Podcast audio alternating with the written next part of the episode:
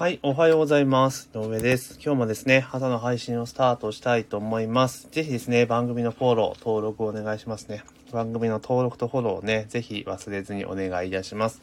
というところで、あとね、最初にご案内させていただきます。えー今日、えーじゃ今ですね、あの、耳メディアですよね、えーポッドキャストとか音声配信がかなりね、熱いというふうに注目されていますので、えー今、えーストア化でですね、えー、耳メディア講座というのをですね、勉強会っていうのを開いておりますので、まあ、ポッドキャスト配信始めたいぞっていう方はですね、ぜひご参加いただけたらなと思っております。えーストア化で耳メ耳メディアっていうふうにね、検索していただいたら出てきますので、まあ、そちらの方でチェックしていただけたらなというふうに思います。で今日はですね、えー大手携帯電話が値下げ、競争、えードコモ対応料で2980円、えー格安ブランド参入っていうね、記事が出ていましたので、まあ、それについてね、お話をしていこうというふうに思います。で、ドコモがですね、今日ですね、3日になんか料金の、えー具体策を発表するっていう報道が出てますよね。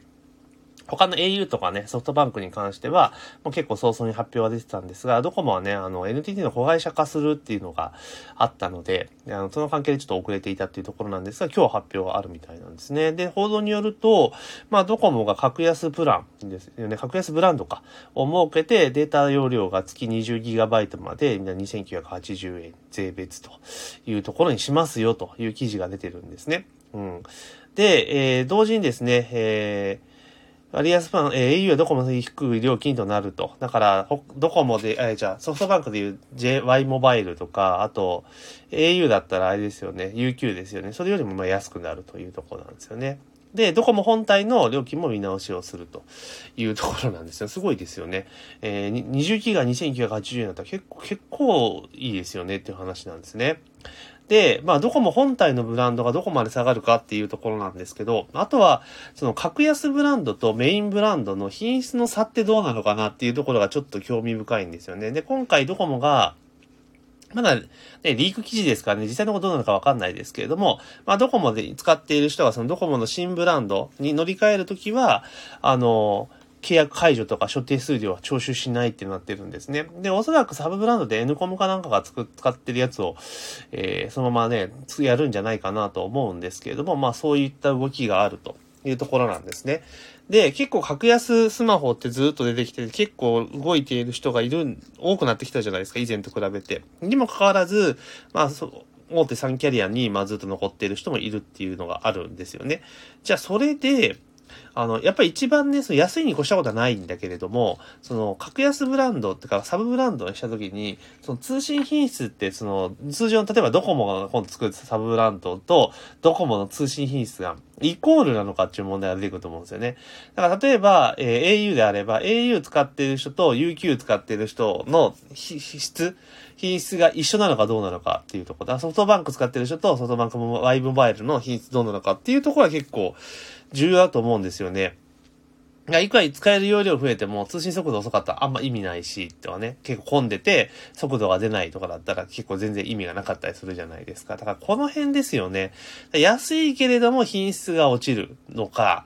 うん、一番いいのはね、え安くて高品質っていうのが理想ですけれども、なかなかそうはならんのかなっていう気がしますよね。だから今結構私自身が注目しているのは、そのサブブランドではなくて本体の値下げがどこまで行くのかなっていうふうに思うんですよね。で、例えば、ドコモもね、えー料金プラン検討してますよっていうふうに出てますけれども、実際じゃあ本体今、確か7000円ぐらいなんですよね。その20ギガかなんかで、あの、やっているやつって。あの、確か、それが、な30ギガか、一番でかいので多分さ、あの、あれだ、7000円ぐらいするんですよね。で、いろいろなんか値下げだなんだかんだ、値下げというかね、あの、ファミリー割引みたいなのとか、あと継続利用割引とか光をセットにしてって、どんどんどんどん多分下がってくるっていうところなんですよね。じゃあ、それであったとしてどこまで下がるかですよね。これ、例えば、えー20ギガのプランがですね、あれですよ。あの、ドコモ本体で、本体ですよ。あの、安くなったら結構やばいですよね っていうところですよね。やばいですよねって言い方おかしいんだけれども、あの、ドコモ本体のプラン、料金プランで、例えば、えーほ、そもそものプランは、あの、まあ、7000円、6000円ぐらいするじゃないですか。6000円ぐらい出して、例えば継続年数によって割引率がこう継続してて、例えばそれ1000円引くとかね。で、あと、家族でやってるから1000円引く。今、今のドコモパターンですよ。で、光やってるから1000円引くとかで、今のパターンでドコモって3000円ぐらい引けるんですよ。私もずっとドコモ使ってるんで。だから、例えば6000円だとしても3000円ぐらい、約4000弱までは下がるんですよね。だからそう考えると、結構その、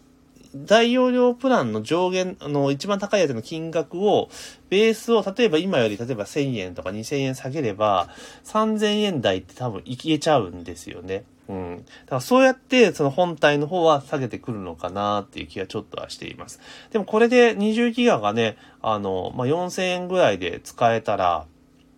ね、結構いいですよね。うちだと4台、えー、スマホありますからね、4台ですからね。それで4000円だと1万6000円ですよね。で、光ファイバーがあるので、えー、それでまたね、5000円ぐらい乗ってくるから、まあ、ざっくり2万円ぐらいですよね。で、そうなると、我が家はだいたい今通信費で言ったら2万4、5000円払ってるので、まあ、5千円ぐらい月安くなるって考えたら結構でかいかなっていう気はしますよね。だから月2万7千円、1万5千円前後払ってるって結構な額ですけど、でもスマホ4台紐づいて、で、光、インターネット、光ファイバーとか入れてたら、まあそんなもんなのかなと。で、これ多分その、格安スマホとかに切り替えていけば、もうちょっと下がるとは思うんですよね。だから1台あたり3000円ぐらいになって、で、3000円ぐらいになって、1万2000円じゃないですか、4台で。で、ネット入れて、まあ5000円で1万7000円になれば、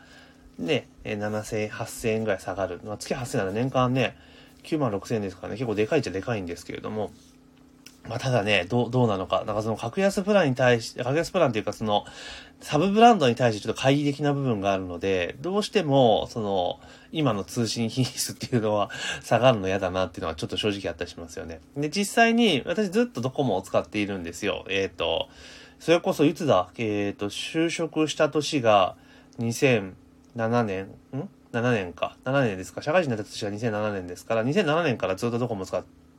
じゃあ2007年じゃないや、ごめんなさい。そんな若くね、えっ、ー、と、1997年ですね。97年からずっと使ってるんですよ、ドコモ。うん。だから、もう20年以上使ってるんですよね。ドコモユーザーとして使ってるわけですよ。だから、結構もう割引率とかもマックスだし、ファミリー割引とかでいろいろ優遇はされているけれども、まあ光ファイバーとかセットになってるから結構足元固められてて動けないっていうのもあるんですね。で、結局ですね、まあドコモずっと使い続けてるから、ドコモの品質は普通だと思っていたんですけれども、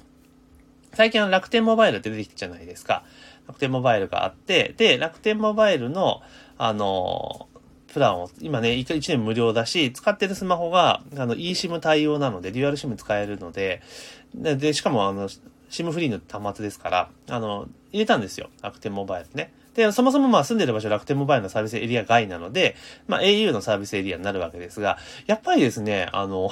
あれですよ。質としては、あの、微妙っすよね。やっぱドコモのエリアってすげえんだなっていうのを改めて再認識したってなります。もちろんその、ローミングですから、通常のそのなんだろう、au 本体のユーザーと比べれば、えー、品質若干落ちるのかもしれないですけども、にしても結構県外思ってる以上に多いなっていういう印象があります。あとは、ソフトバンクのやつも使ったことあるんですけれども、やっぱりね、あの、通信っていう部分で判断ちょっと微妙かなっていうのが、まあ私自身の正直なところなんですよね。だから、この辺はちょっとね、サブブランド、でいうところがね、なって、いくら安くなっても、まあ通信が遅くなったりとかするのはちょっと嫌だなっていうふうに思ってますね。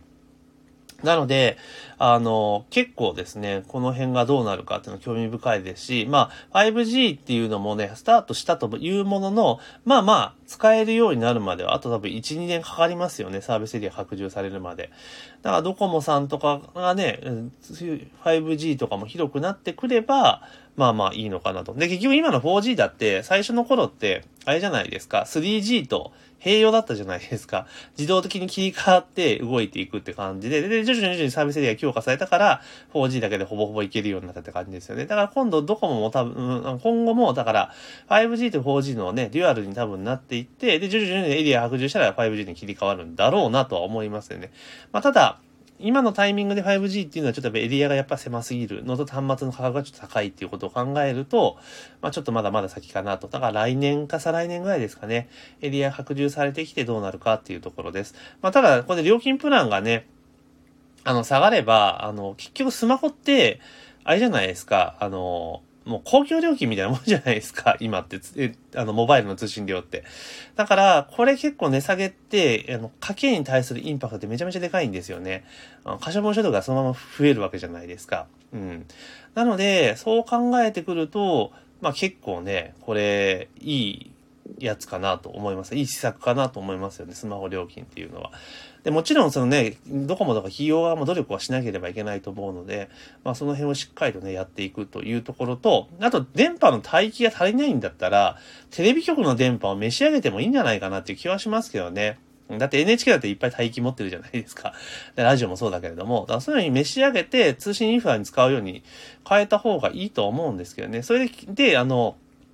事業者を増やせば競争は絶対増えるわけですから、まあそういった形にちょっとね、踏み込んでいった方がいいのかなと。あと、その一方でなんか、スマホの値段を下げれば、あの、下げることによって、スマホ税なるものを導入しようっていうふうに考えているんじゃないかっていうふうに言ってる方もいらっしゃいますけど、まあもちろんないとは言えないですが、あの、例えば料金を下げて企業側に、その、値下げ圧力をね、かけていく以上、まあ、スマホ税っていう言い方はおかしいけど、例えばその、通信インフラ整える、あの、か、場所ですよね。例えば、その、過疎地とか、そういうところって、あれじゃないですか。あの、で、設備作っても、プラスなんないじゃないですか。だからそういうところを行政が立てていくっていうので、やるので、まあ、ユニバーサル料金だから、固定電話のユニバーサル料金でもいらないと思うんですよ。ほとんど固定電話使ってないから。だけど、あの、スマートフォンのその通信インフラを下げるために、あの、ユニバーサル料金って入れてもいいと思うんですよね。1、回線あたり、例えば今2円とかついてますよね。電話のやつ。あれをだから、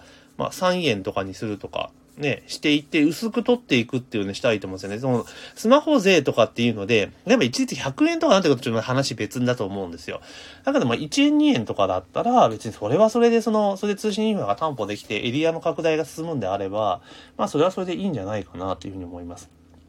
ただ、あとはその、もう生活インフラ系のものに関して言うならば、もうそこだけ非課税にしたらいいんですよね、消費税をね。そもそもの話でいくと。いうふうにしてもいいのかなっていうのはちょっと思ったりはしますけど、まあ、いかんせんその料金がどんどん下がるっていう方向に動いていっているので、あの、これはこれで歓迎すべき